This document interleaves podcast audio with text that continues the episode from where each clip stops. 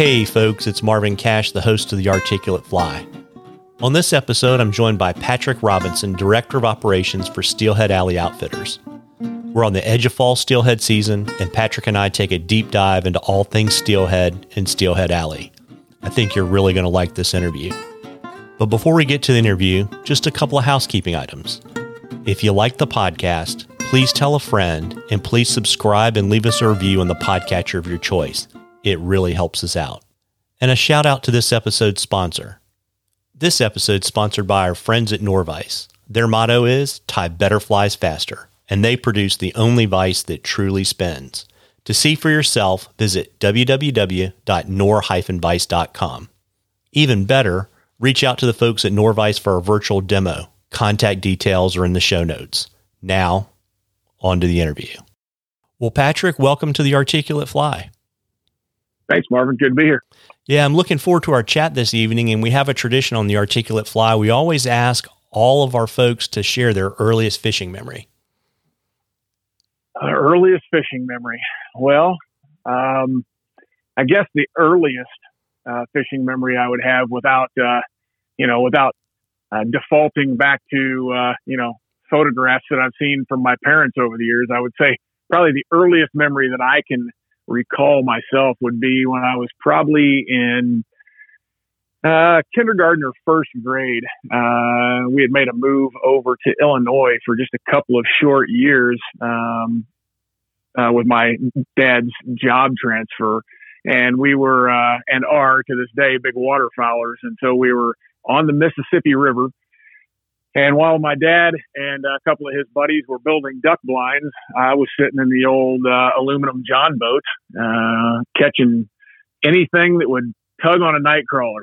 and uh, I can remember catching, uh, you know, different species of gar and channel cats and uh, flathead catfish, you name it, you know, even some uh, freshwater eels and that kind of thing. So that's probably my earliest fishing memory that I can recall personally if I didn't, you know, look at photographs from earlier than that time period with my dad and that kind of thing. Absolutely. And so, when did you move to the dark side of fly fishing?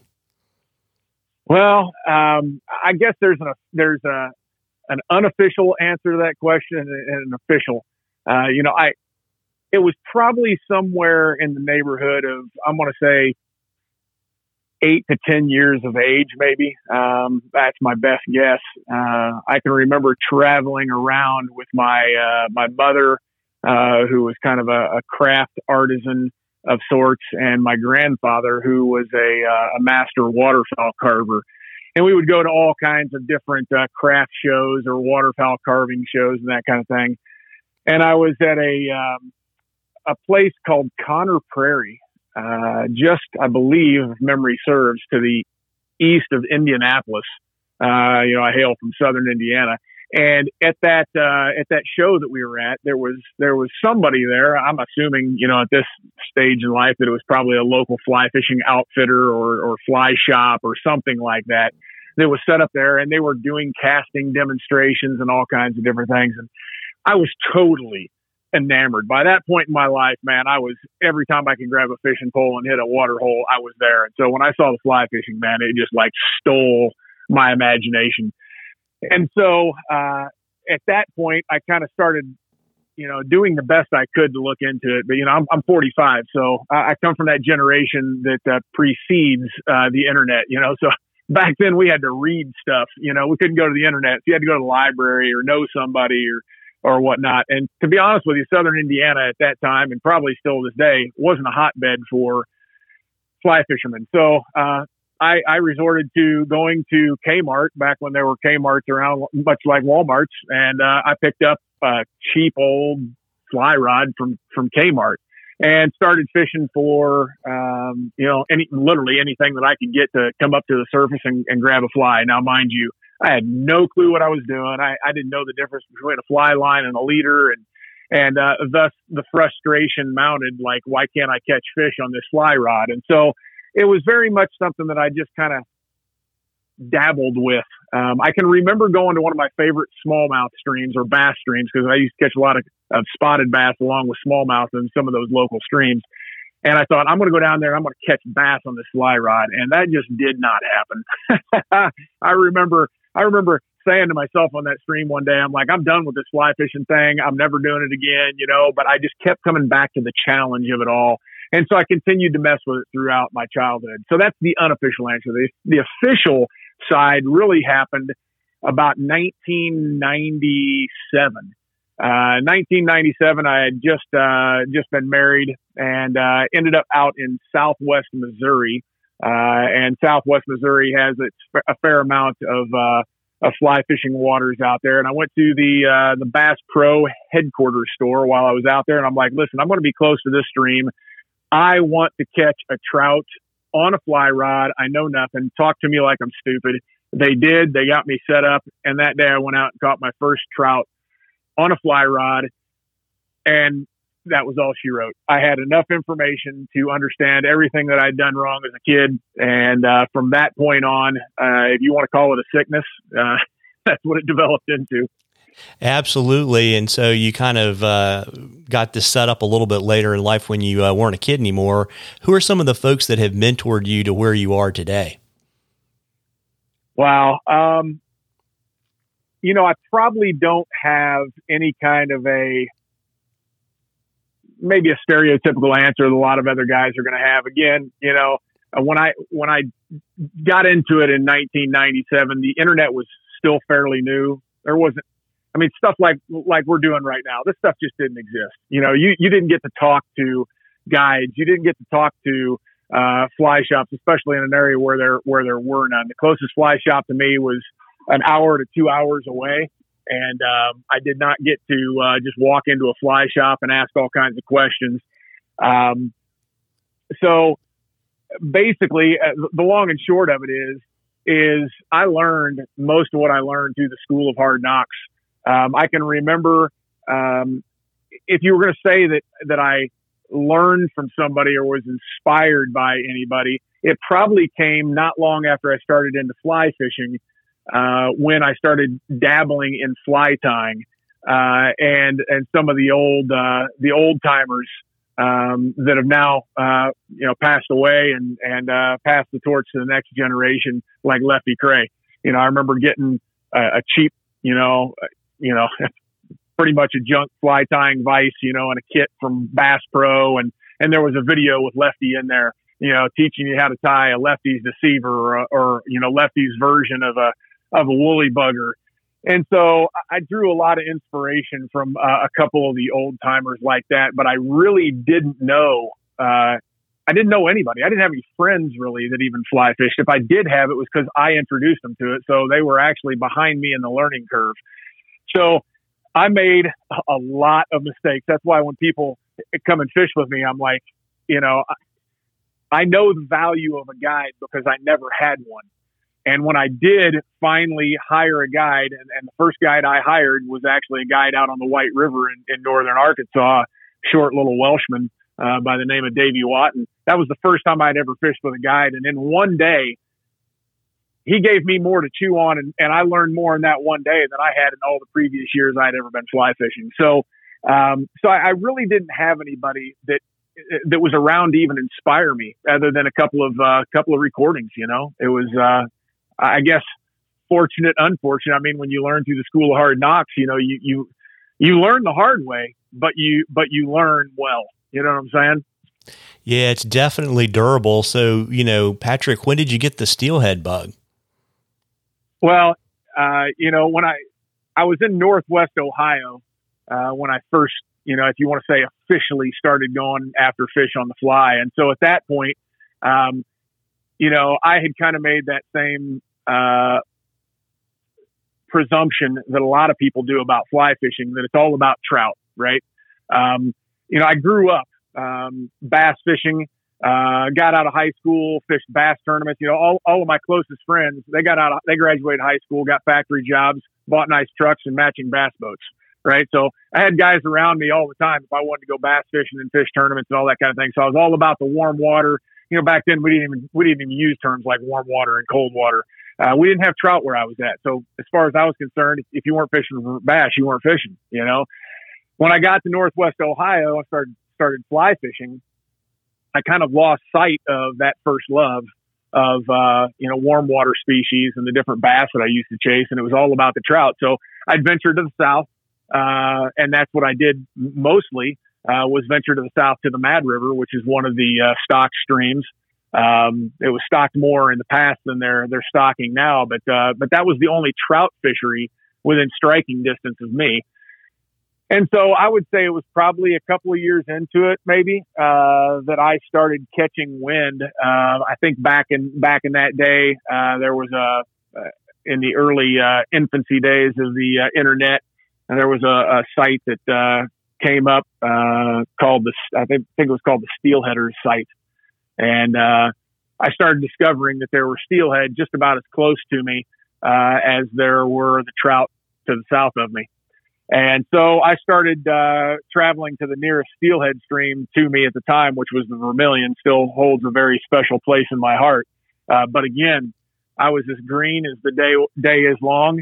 Um, I had I had no concept or clue uh, about you know different leaders and, and tippet types and sizes and, and what's appropriate for what species and whatnot. So it was it was a couple of years into it that I discovered steelhead, uh, and it, it, became that uh, the newest passion. I mean, uh, you know, everybody who who fishes for smaller trout when they discover that they can catch a uh, a steelhead, you know, that's that's that's going to double the size or triple the size of what they're used to catching.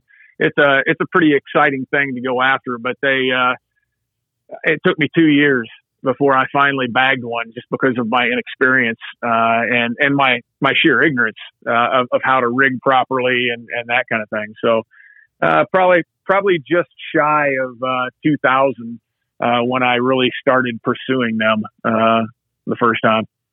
Yeah, absolutely. And you know, steelheaders are a really different breed. You know, even guys that have it figured out, sometimes the fish just don't cooperate. What do you think it takes, Patrick, to be a successful steelhead angler? Oh boy, that's a good question. Um, to be a successful steelhead angler, I, I, would just say, you know, stick with it. Um, you know, I, guess that could be answered differently for different areas, but for us specifically up here on uh, the region known as Steelhead Alley, you know, our streams are designated spate streams, uh, which means they're um, they're dependent upon rainfall to maintain levels. And so uh, the term that you'll often hear uh, used to describe our streams is that they're flashy, uh, meaning that they're fast to rise and they're fast to drop. And so, you know, everybody at some point in time or another that is a uh, an outdoorsman, they'll hear the phrase "You should have been here yesterday." And uh, I'll tell you, there is nothing that could be further uh, or there's nothing that could be any truer about the sport of steelheading than you should have been here yesterday because, you know, there are certain watercolors and temperatures that, uh, that steelhead are just more agreeable, uh, in. And so, uh, sticking with it, you know, most of the guys that, uh, that, that don't have day in and day out availability to hit the water or they don't live stream side, uh, to hit it at a moment's notice. You know, they're, they're relegated to the weekends. They're relegated to, to hit what they, uh, hit the water when they can, not when they want.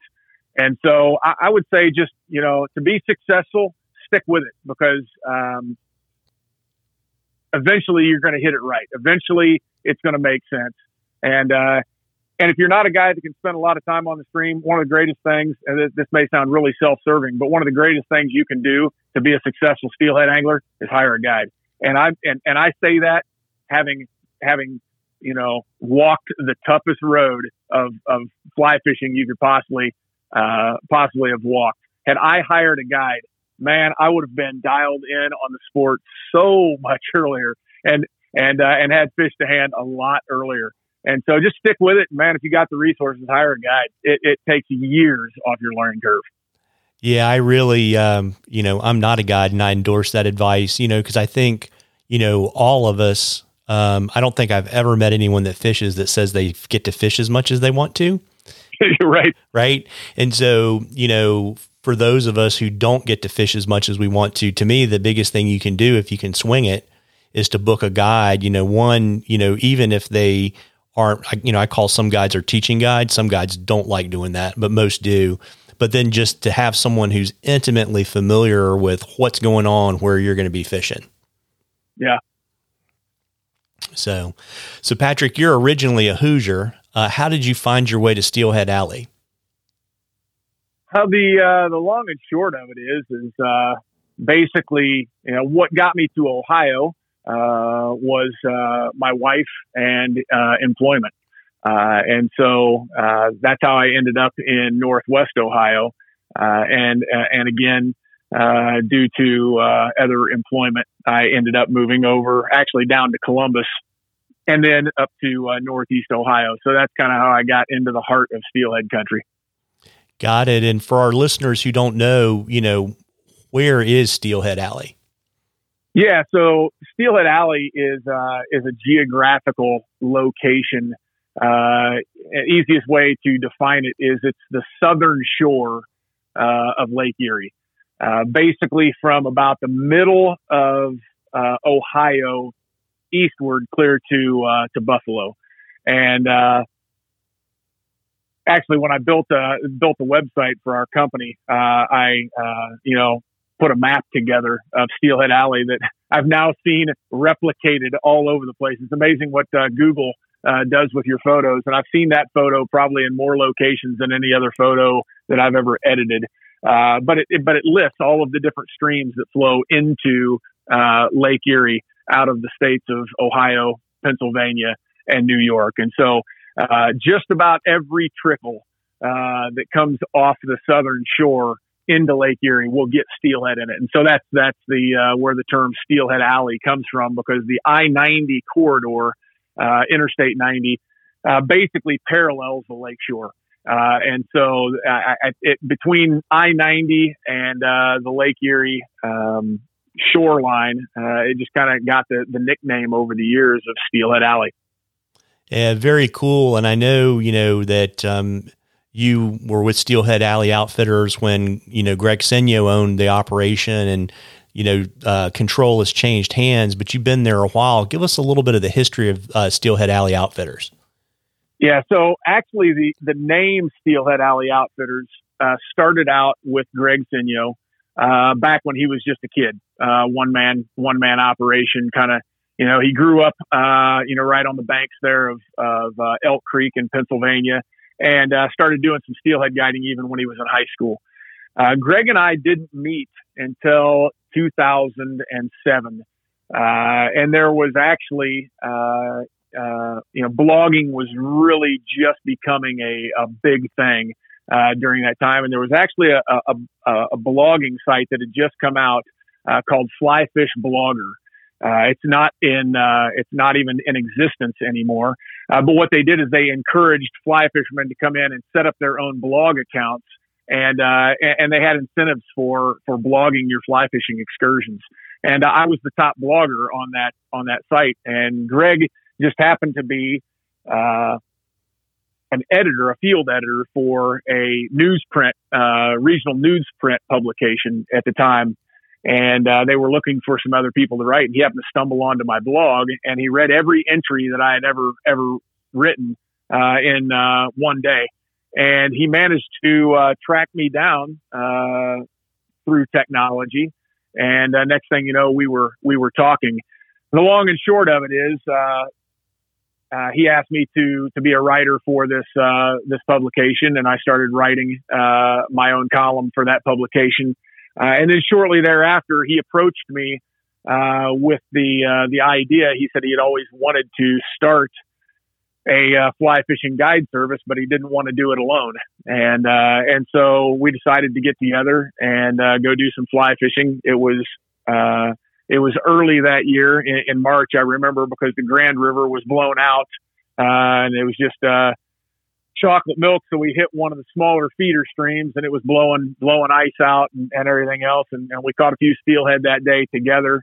Uh, and it was that day uh, that we decided we were going to uh, we were going to put Steelhead Alley Outfitters on the map. And so uh, I guess as a as a company, uh, Greg and I started it together back in 2007. So I've, I've literally been with Steelhead Alley Outfitters as a, uh, as an outfitter, if you will, since its inception.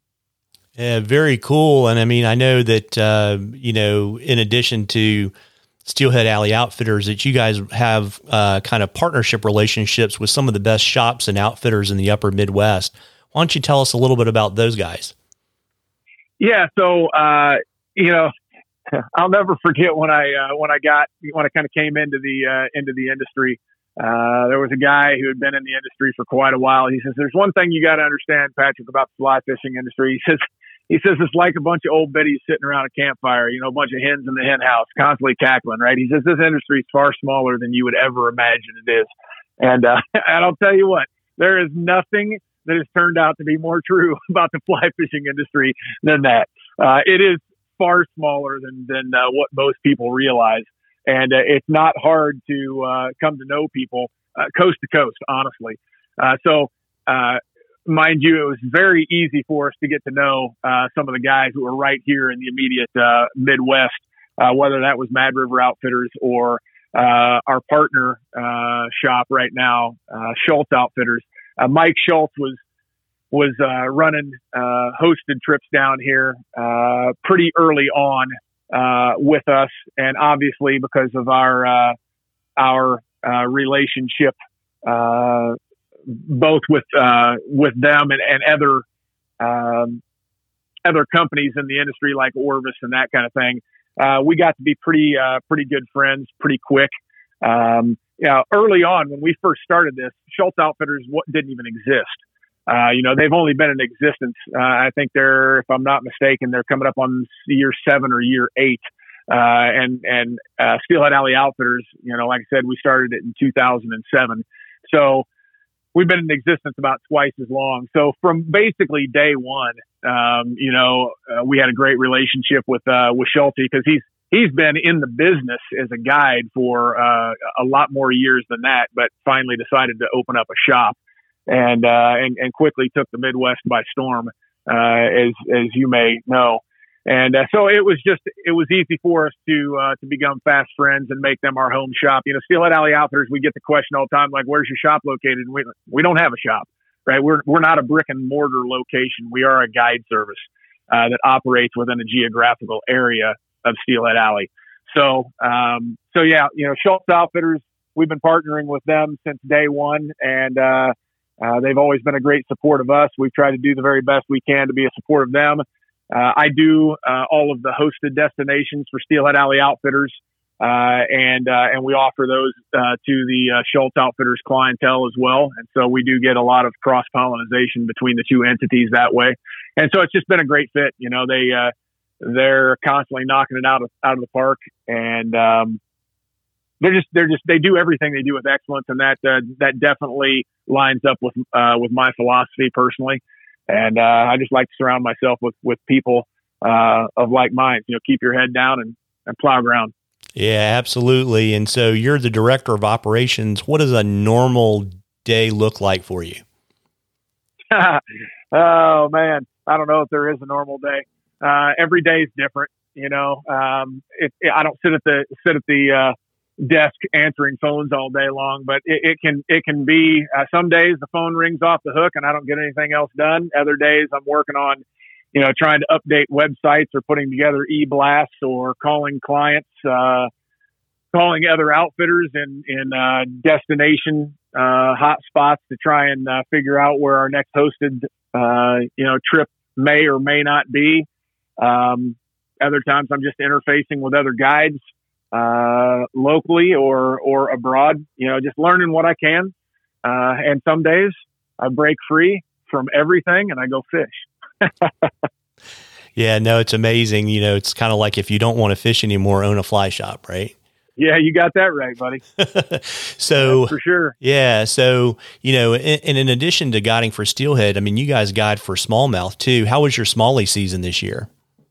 Yeah, you know, you know, I'm glad you brought that up because, uh, you know, one of the things that, uh, if you want to say there's, there's any kind of a, a, a weakness, um, about our company, it would be the fact that it, that we named it Steelhead Alley Outfitters, right? People, uh, people can't seem, uh, at times to get past the name Steelhead Alley, right? We are definitely more, uh, than just a steelhead guide service. Uh, there's a, there's a lot of fish, uh, a lot of different species in our area uh, whether that's cold water or uh, or warm water. And so, uh, you know, most of the people who uh, fish for steelhead here uh, on the alley know that there's also a pretty ridiculous uh, smallmouth spawn in the spring of the year. And we get the big lake run smallmouth. We're not we're not talking you know smaller resident fish. We're talking about you know if you hit it right, you you could you could crack a six pound hen in the early season uh, in those lower lower river runs, you know, that are coming in to spawn. And so we have done that for years and years and years, but it's always been a challenge, uh, just because, and I, I, think it kind of, uh, I think to be honest with you, I think the steelhead, uh, often overshadow, uh, the awesomeness of some of the warm water species that we have here, including the smallmouth, because we guide for smallmouth and have for years. And, uh, and, and just the last couple of years, we've really started diving into uh, fishing for pike. And uh, and these are things that people just typically haven't done a whole lot of. I mean, you'll get in, you'll get some guys that really appreciate the smallmouth game, but I just think that the steelhead really have cast a shadow on the game. And so, uh, so we're really doing a, a, lot of promoting that and getting out and, and enjoying it. And I'm going to be completely honest. You know, after after guiding steelhead for 12 years, um, I've really returned to my first love. You know, I told you about how as a kid I used to, you know, run around and hit some of these streams for spotted bass and smallmouth. And, uh, and now that I've gotten back into, uh, that game on the fly rod, there's just, uh, I don't know, there's, there's a, uh, an awesome, awesomeness of coming back to that first love. Uh, and I've, it's like I've rediscovered, um, how cool those species really are and, and, and getting, you know, talking about the, the Northern Pike game. Uh, you know, they, they kind of get the reputation of not being the best fighters in the world. It's kind of like a walleye. You know, people want to catch walleye to eat, not necessarily because they're uh, they're the best fight in the world. But you know, there is nothing like watching a pike chase down a fly and eat. It happens in the blink of an eye, but it's the most explosive, awesome uh, takes that that you're going to see. Um, and so we've really enjoyed that as well. So uh, you know, the steelhead really overshadows things, and we're really doing what we can to to help people know uh, that we that we guide far beyond uh, just steelhead, and we get out there enjoy uh, all the resources that we have close. Um, so yeah, the smallmouth game is has has always kind of been a part of what we do. It just hasn't really shown through uh, because the steelhead are, are just such a big game, you know, here in our area. Yeah, it's also helpful too, right? Because it, you know, if you like to fish, you generally like to fish for everything. And so it actually allows you to extend your fishing season, you know, once the spring steelhead thing kind of goes to the side of the road. Yeah, absolutely. And like I said earlier, you know, our streams are spate streams. So uh, that means that in the summertime, uh, even our biggest waters, sometimes you can hop, skip, and jump your way across them with, with you know, barely getting your feet wet. Uh, so, uh, so what that means is, is you know that uh, the streams don't always fish like some people would expect uh, expect them to. And so I think people once they see the river levels drop to you know barely barely moving, that they don't think there's anything there to do. And and to be quite honest with you, we kind of shift when it comes to chasing smallmouth. Uh, you know, we shift from uh, fishing uh, our steelhead streams in April and May, uh, and and maybe early June. Uh, about that time frame, we we shift inland and we start fishing a lot of streams that don't dump into uh, to Lake Erie. Instead, they may flow into the Ohio River uh, uh, because those rivers uh, are they going to are they going to come down a little bit to Summer Pool? Of course they will, uh, but they're not spate streams like uh, like the streams that we have. You know, they're they're some some of the waters are spring fed, others are tail races. you know, I mean, there's any, any you got all kinds of different streams. You know, um, but those inland rivers don't uh, don't oftentimes drop out uh, the way uh, some of our uh, Lake Erie streams do, and so we we've really been getting around and hitting hitting all the water available to us. You know, within within three hours of where I live, we're hitting it all. You know. Got it. And so to kind of come back to steelhead, you know, you guys fish three seasons. You fish fall, winter, and spring, and you know we're right on the cusp of the fall season. How are things looking? Well, right now we're still uh, we're still waiting for the the big rains. you know, about I guess maybe three, four weeks ago now, we we got uh, a storm that came through that dropped about three or four inches of rain. That'd be really good to have about right now. you know, so this is uh, you know we're just days away from uh, from October, and October is always kind of considered our early season month uh, that kind of kicks kicks things off. Uh, but that's typically on low water. Uh, so from this point on, uh, any major rain we get that, that even bumps the streams up in the slightest is going to bring fish in. So if we were to get a four inch rain right now, we would have, we would have tons of fish, uh, spread out probably through the, the four, first five, six, seven miles of, of river. Uh, cause those fish waste no time when water's high pushing up. So at this point, we're really just waiting for that, that first major rain, uh, to distribute fish throughout the system. And then it's going to be game on. Yeah, and I guess what I understand is it's almost like the fish are stacked up in the lake, just waiting really for the water to drop the drawbridge so they can go upstream. They are, yeah, and uh, and this time of year, one of the things that we like to do if somebody really wants to get out, um, you can oftentimes you can go down and actually do some fishing in the surf. Uh, if you can find stretches of beach, uh, you know where you can walk. Um, I would I would compare it to uh, like some of the uh, some of the striper fishing that I've done in the ocean. You know, where you find fish cruising right along the edge, or, or you know, snook cruising right along the edge of the of the surf. And you can look out. You know, when the when the water is right, you can look out and see the the schools uh, swimming along, uh, and and you know, use long rods and uh, you know long casts. Uh, some sink tip lines, some bigger streamers, and just strip streamers, and, and they will aggressively chase flies uh, without a doubt. And uh, and when you catch them in the open water, sometimes they're even more fun than they are in the stream because they've got endless, uh, you know, endless water to to uh, try and get away. And so, uh, and they're as fresh as they're ever going to be out there. So you can do that, or you can even get, uh, you know, you can get out in boats and uh, and chase them right there in, in the, the mouths. But yeah, they'll stack up. They'll stack up in big numbers, huge numbers out there in the harbors and and just off the uh, the uh, mouths of some of those smaller streams. Yeah, so you, you get the push of rain, the water comes up, it's like uh, blowing the whistle, and they take off upstream. You know, where are you going to find those early fall steelhead, and you know, how are you going to fish them?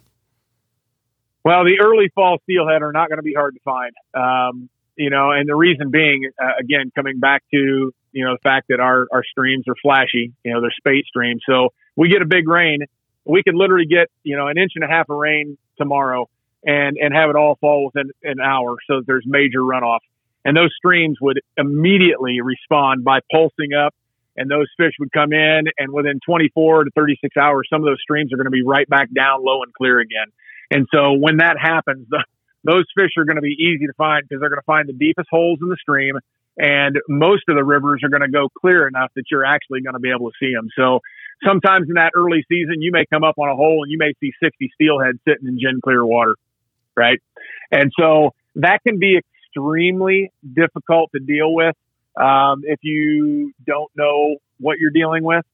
Uh, you know, a lot of guys get super frustrated because they're like, I see all these fish, but none of them will bite. Well, there's reasons for that. If, they, if you can see them, they can certainly see you. Um, and so uh, you've got to be careful how you approach. Uh, they, they're definitely going to be more apt to uh, to take flies early and late, you know, in low light conditions. Uh, in in uh, middle of the day, again, high sun. Um, you know, they're hunkered down, man. They're they're they're doing what they can to keep their heads low uh, because it's kind of like being in the spotlight, if you will. So oftentimes in those uh, those kinds of conditions, you know, we'll uh, we'll try and get in early, uh, strip streamers. Uh, sometimes those early fish will be aggressive to chase down streamers in, in the early light.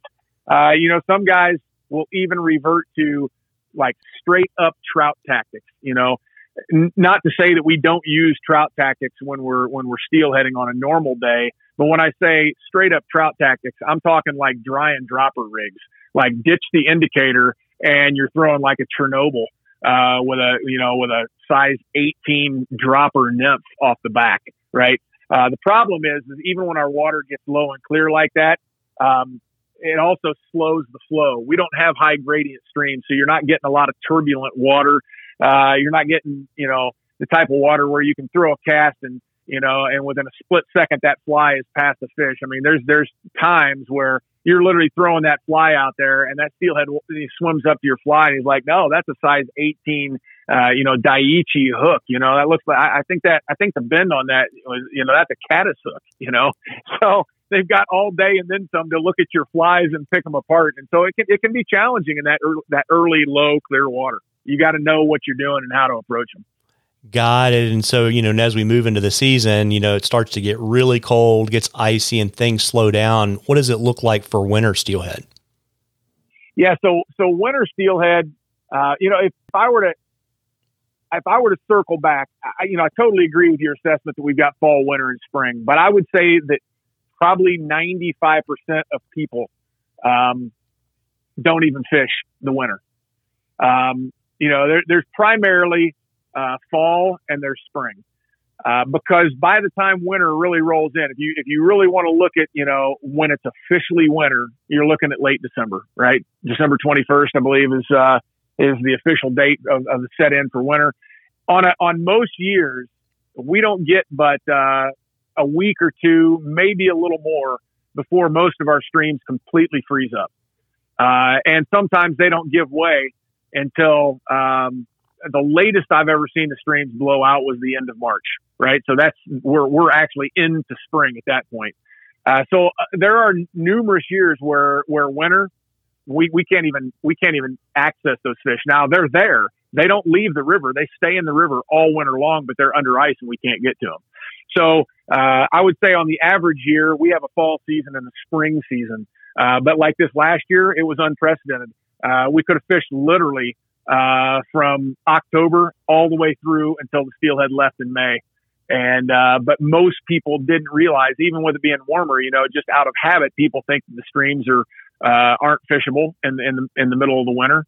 And, but winter can be a phenomenal, uh, experience. Not only does the scenery, um, change and, uh, and do the rivers, uh, become very solitary and quiet, um, but you can have some phenomenal days out there. You know, the, do the, the fish do become more lethargic? You know, as the as the water uh, gets colder, uh, they're not they're not going to fight with the with the you know the, the piss and vinegar, if you will, of uh, of an early season fish that's that's right out of the lake. Uh, but they're definitely there. They're definitely willing to eat. They're not going to chase as far. Uh, so people say, what's the secret to catching fish in, in, in the, uh, the deep winter months? Uh, it's knowing where the fish are going to be and uh, and putting that that offering right in front of them. Make it as easy for them as possible because they don't want to spend any more energy than is necessary for survival, right? So whereas in October, no early November, you may be able to get, a fish to to chase a, a streamer 12 feet. You'll be lucky to get a fish to move 12 inches in the in the cold of winter uh, if they don't if they don't deem it necessary, right? So you got to know where those fish are going to be sitting and uh, and bump them on the nose you know. But winter can be a can be a lot of fun. I've got some clients that have fished with me over the years. Say some of their most memorable days were those days uh, late December, where we got you know eight to ten inches of fresh snow overnight. The the you know the stream was a winter wonderland. Not another angler anywhere to be seen on the stream. Um, fish coming to hand, hot cup of soup for lunch. It just it just makes for good memories, you know.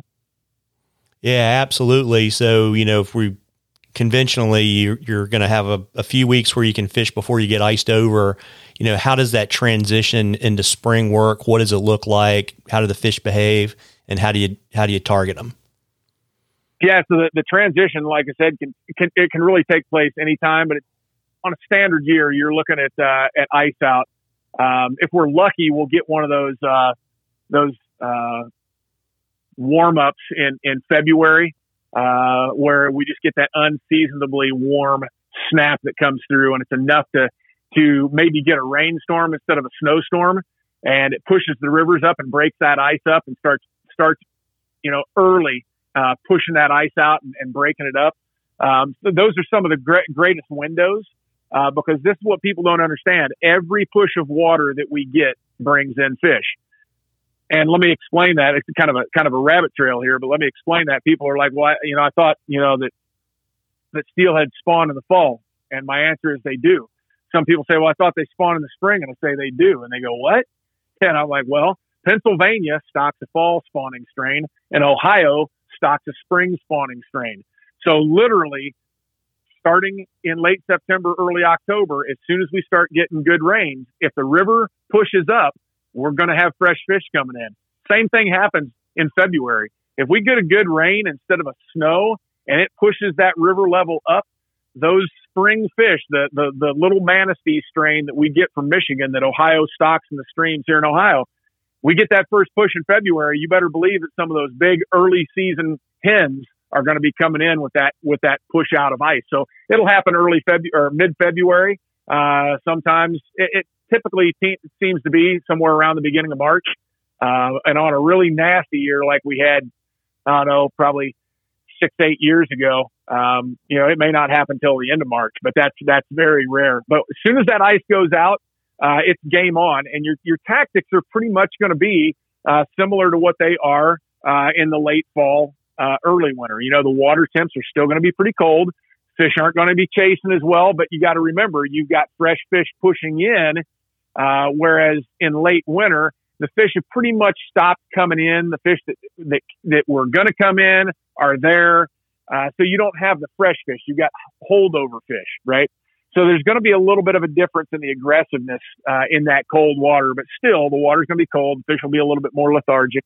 Um, and then, you know, the water can warm uh, far quicker uh, than what most people realize. I've, I've seen uh, I've seen water temps uh, jump five to ten degrees in one day uh, when the sun comes out and is beaten down hard. So um, a lot of people, a lot of a lot of anglers don't realize the water temp can can shift that quick. Now, ten degrees is going to be pretty drastic, uh, but before five degrees, that's nothing in a day. If you've got clear skies and the sun comes out, and that can make a huge difference in how those fish are going to react. So watching the weather forecast can really can really help you out too. Uh, you know, because if you're not a, if you're not the guy who can be out there all day long and you've just got you know say a half day, you're like, man, I'm gonna I'm gonna burn a half day vacation. You know, watch your weather, see what it's going to do. The water temps are cold and uh, it's supposed to be warm in the afternoon. You may want to hold off, wait for that morning crowd to get off the stream and get out there right after lunch and, and hit that afternoon, uh, you know, uh, stretch and allow that sun to kind of help you out because as that water warms, the fish will become a little bit more aggressive and uh, be more willing to move to a fly. Got it. And you know, always it's always interesting to me to to talk to steelheaders. You know, obviously you want to do whatever you need to do to catch fish, but if you had your preference, would you prefer to fish for them swinging flies, or would you rather nymph them up? Yeah. Uh, so I guess you're asking me that question directly. So at, at this point, with where I'm at uh, in my career and my fly fishing experience, I would I would definitely rather swing them. Um, you know, when you're when you're first starting out, uh, you know, your younger fly fishermen or or or the guys who are newer to fly, newer to steelheading, it's all about the numbers game. You know, that's that's the luxury, I guess, that we have here on Steelhead Alley is we've got numbers. Uh, in other locations, they may not have the numbers, and so a lot of guys up here are all about the numbers. And uh, you know, I've had some guys criticize me over the years because I'm like, you know, I'm just not all about the numbers. They're like, oh, you're one of those guys, and I'm like, no, I'm not one of those guys. I just I would rather take quality over quantity.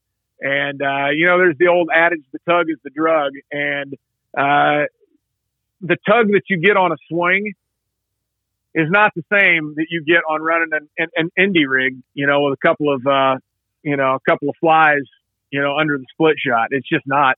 Uh, you know, as I as I have taught a lot of anglers how to how to swing flies, how to properly not just not how just how to spey cast, but how to properly swing uh, a fly.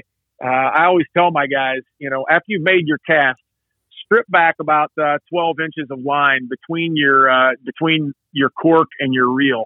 And they're like, why? And I'm like, it's a, I call it a shock absorber loop. And they're like, for what? I'm like, so the, so the fish doesn't jerk the rod out of your hand. And they're like, come on, seriously? And I'm like, yeah, seriously. I'm like, if you're not paying attention and a fish hits you hard enough, they'll jerk the rod right out of your hand. They're like, no way. A few years ago, I had it proven right in front of me. Guy was fishing his own rod and reel, and uh, we were in a real nice run. And he had he had made a great cast. He had set the cast up, and he's fishing it. And he's he's kind of looking over his shoulder, talking to me. That's one of the one of the good, cool things about swinging a fly. You don't necessarily have to watch so much as as uh, you would with an indie rig presentation, and he's sitting there talking to me, and he didn't have that shock absorber loop like I had told him to have. And a fish came up and crushed that fly so hard it jerked the whole rod and reel right out of his hand. It hits the water, disappears, and he looks back at me. I mean, he was just about scooping water with his mouth because it was hanging open so far, and he's like, he's like, "What do I do?" I'm like, "It's your rod and reel. You better go after it." Right? He starts charging downstream looking for it, and all of a sudden, thankfully, the reel was heavy enough that it contacted the bottom and caused the rod tip to just break the surface, and he could see the rod tip. And so he charged for it, reached down to the water, and was able to grab the rod as it was heading out into the hole. And uh, and when he pulled it up out of the water, I told him, I said, "Come tight, back up." He comes tight, and the fish is still there. We actually landed the fish. Uh, and I, I think I've probably got that somewhere on our uh, on our Facebook page back a number of years. Uh, I think we actually took the took the picture of the fish and actually told the story on uh, on Facebook maybe, but uh, true story, you know. So I would much rather uh, uh, swing up steelhead, and, and and one of the new things a lot of guys are starting to do, which is which is equally as as fun, is is stripping flies for steelhead. Very, very cool. Any other um, suggestions you want to share for you know just the regular Joe steelhead angler that can help them be a little bit more effective on the water? Oh, yeah. Uh, the most important rule in fishing is this: if it's not working, change something. So that's the rule that I live by. That's the rule that I guide by. And that's what I teach all of my clients. If it's not working, change something. That can mean change your fly. That can mean change your tippet size. That may mean change the speed of your presentation, uh, the depth at which you're presenting those flies. Uh, the, uh, if I didn't already say it, the speed at which you, you present those flies. Uh, if it's not working, change something because the, uh, the definition of insanity is doing the same thing over and over again, expecting different results.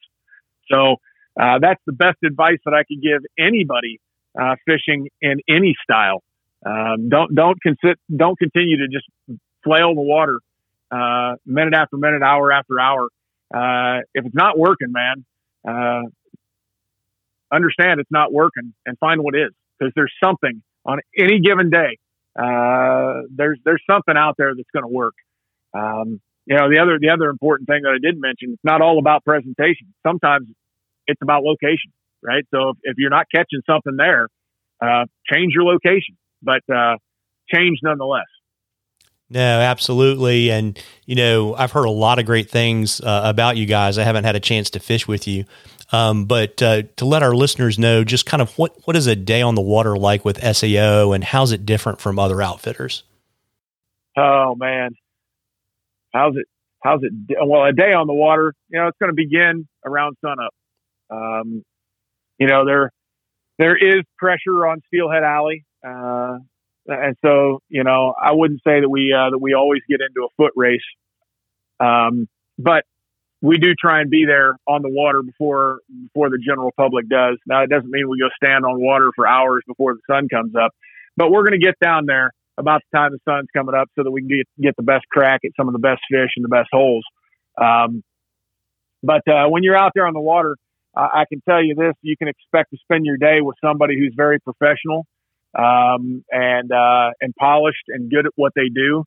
Um, I'm I'm extremely picky uh, about who we allow. Uh, you know, we Greg and I uh, did this for uh, about 11 years together, and uh, we we watched a number of people come and go, and, and some really really fishy guys. You know, a lot of people like to use that term. Um, but somebody told me a long time ago uh, when I first started guiding, uh, because you know when I was coming into it and, and, interested in it, you know I thought it was all about being the fishiest guy, right?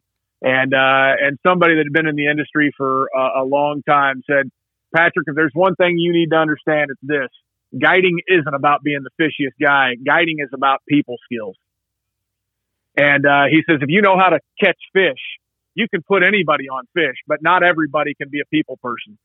And so when you come out with an SAO guide, not only are you going to have, uh, you know, somebody that's professional and somebody that's fishy, uh, but hopefully you're going to have an experience with somebody who's polished. Uh, they're, they're polite. Uh, they're going to do the very best they can to show you the very best day they can. they're going to be honest with you. Uh, and I'll be honest with you, there's some guys out there that flat out aren't honest with you. And, um, and we, we tell, we tell our guys, listen, if, if we tell you we're going to fish today, the reason we're telling you we're going to fish today is because we think there's a chance at catching fish. And some people look at the water and they're like, man, I don't know. That looks like that water's got an awful lot of color in it. And we're like, yeah, but if it had too much color, we'd have left you sitting in the truck and told you don't waste your money. So if we're here, it's because we know there's a chance of catching these fish. And we've had a lot of people be very surprised at the end of the day as to how many fish they actually caught. And so uh, we still believe that uh, everybody works hard for their money. Um, and we don't take, uh, I don't like to spend somebody's money just because I can. You know what I'm saying? Uh, and, and uh, we kind of tell our guides that too. So, um, we want people to have the very best day they can and, uh, and know that when they come off the water at the end of the day, that they say, man, that was the best money I could have ever spent. And so how do we, uh, you know, how's that going to be different from, uh, from everybody else? Um, you know, Marvin, I could, I could sit here and tell you stories, uh, that clients have told us about competition. Um, but one thing that, uh, one thing that Greg and I have done for years and years and years is, uh, we've always tried to keep our heads down and plow ground and not worry about what other people say about us or what other people, um, think about us. Uh, we've always tried to make it a habit of, of not comparing ourselves to others because we want to be the ones that everybody's trying to compare themselves to. And, uh, and so, um, we like to think that everything we do, we do is going to be a step above. Um, I can't say that it always is, you know, but I can say that that's what we're shooting for. Uh, and so that's just kind of the, the spirit behind SAO is, uh, we want to be the very best out there, uh, that we can be. And I think that our track record and our reputation precedes itself. And, uh, so yeah, I think that that's kind of what helped us shine. And, and, and the other thing that people say to us over and over and over and over again, including people who want to work for us, is they're like, we have never seen an outfitter that works as a team like you guys do. And I'm, and I'll just be flat out honest with you. If you can't work as a team and you want to be that hot rod, you know, solo hot shot, this is not the place for you, man. We won't tolerate that. You know, we firmly believe that together we're stronger than any one individual. And that's the philosophy that we work by. And I think that does right by our clients too. Yeah, and I think that's uh, you know that's such an incredible strength too because you know, and I can remember you know I interviewed Schultz about a year ago and he was talking about the same thing where like you got you know everybody's out trying something different, fishing different places and comparing notes so that everybody's clients can have the best day possible on the water. So, so I, I always ask all of uh, my guide guests to share what they think the biggest misconception people have about the life of a fishing guide. well, I think you kind of hit on that earlier. Like, if if I've if I've heard this once, I've heard it ten thousand times. They're like, man, you've got the best job in the world, and you get to fish all the time. I'm like, uh, correction.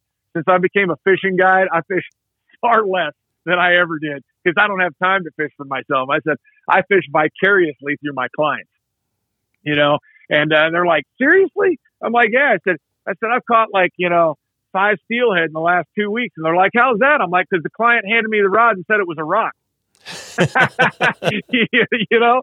So, yeah, that's probably the biggest misconception about fishing guides is that, you know, like, man, you got the best job in the world. You must fish all the time. I'm like, no, I take people fishing all the all time. All the time, yeah. Right?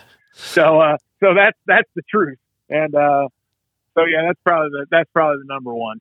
Yeah, that's pretty funny. I'm going to see. So we've talked for a while. I'm going to see if I can get you to throw your opinion in on the whole East Coast West Coast steelhead uh, conversation. Yeah. So uh, my opinion is, is there's there's there's really no comparison. Uh, you know, and, and anybody that wants to compare it, uh, I think is is short sighted. Uh, you know, there's no doubt uh, that the West Coast steelhead, you know, is where they originated. You know, West Coast steelhead are are wild fish. Uh, you know, they travel hundreds and hundreds and hundreds of miles. You know, uh, uh, one of our previous guides and, and one of my best friends, uh, Ben Barger, uh, just bought uh, property, prime property up on the Clearwater in northern Idaho.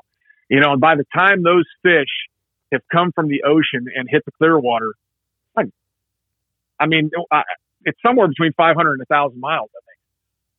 You know, so there really is no comparison between that fish, uh, what they would call a B run, you know, steelhead out there in those those uh, western streams, and the steelhead that we've got here. There just isn't. Where we shine is the fact that you know you can go out there and fish for steelhead for a week, and and get a couple of grabs, you know, maybe land a fish in a week you know, and your diehards, man, they would say it's, it's absolutely worth it. And I'm not arguing. I'm not arguing that it is or that it isn't. Um, but you can't compare West Coast steelhead to Midwest because the reason people come here is because they don't have to go fish for an entire week hoping to hook a fish. They can come up here and uh, and and they're going to get shots at fish. Uh, I mean, uh, I think the youngest individual uh, that we have ever taken out steelhead fishing was five years old. And we actually uh, had that young man doing a basic roll cast. Uh, you know, obviously didn't teach him the depths of spey casting, but he was actually doing uh, basic roll cast and swinging flies. And, and he actually got an awesome grab one day and landed a fish on the swing, right? Five years old. You're not going to get a five year old catching a fish uh, out in out in a western river. You're just not, you know. And so our streams here uh, are far more forgiving to beginners. Uh, you're gonna have far more shots at fish.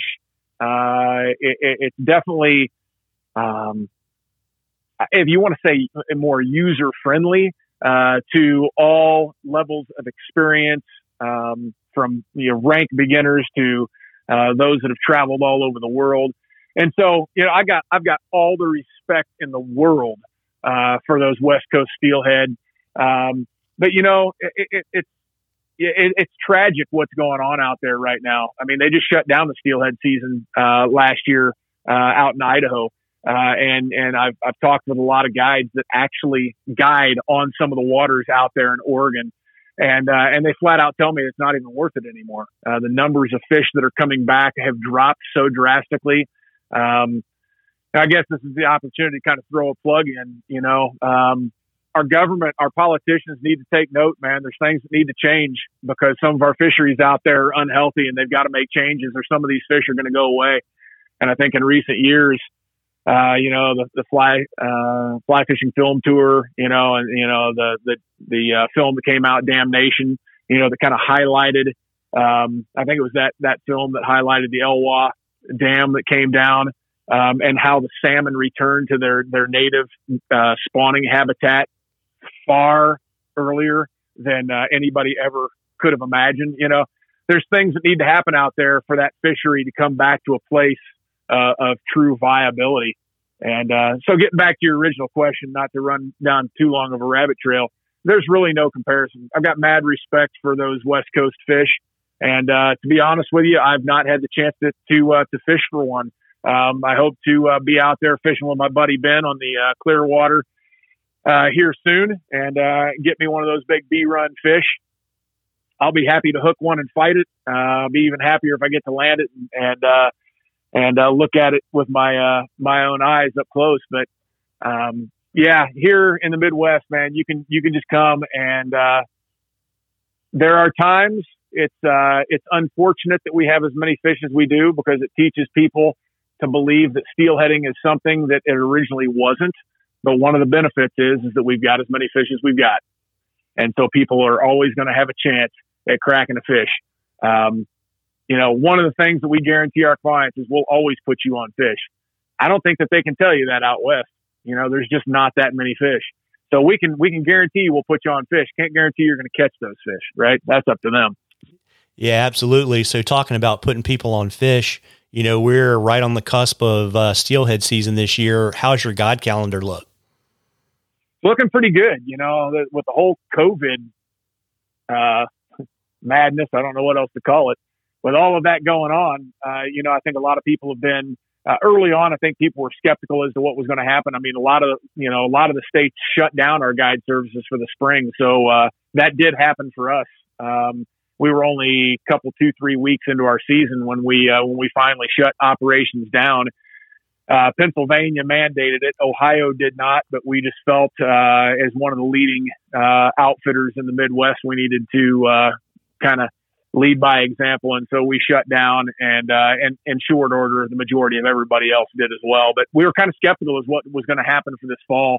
But I think guys have just gotten to the place where they're like, man, if I'm not going to do anything else, I'm going to fish, you know. And so our, our bookings are actually looking really strong. Um, you know, I would say they're on par with a with a normal season. So we're uh, we're happy, and uh, we're looking forward to a to a great uh, fall season. Uh, and we'll see what uh, we'll see what the weather brings us. Absolutely. And so, what's the best way for folks to reach out and book a trip and to uh, follow the adventures of SAO on the water? Yeah, so uh, you know we're on social media, so you can find us on Facebook uh, or uh, Instagram. Uh, that's the easiest way to kind of see some of the uh, the most recent things that we uh, we're doing. Um, if you wanted to book a trip with us or or just inquire about our services, uh, the best way to get a hold of us is either uh, by phone or email. Uh, you can reach us at uh, one eight eight eight four five three five eight nine nine, or you can reach me uh, personally by email at team t e a m at steelheadalley.outfitters.com. And uh, either one of those will get me in, in, fairly short order, and be happy to answer any questions and and talk about fishing. Well, that's awesome. Well, listen, Patrick, I really appreciate you spending some time with me this evening. Oh, my, my pleasure, man. Thanks for uh, inviting me on. Yeah, absolutely. Have a good one. You too. Well, folks, I hope you enjoyed that as much as we enjoyed bringing it to you. If you like the podcast, please subscribe and leave us a review in the podcatcher of your choice.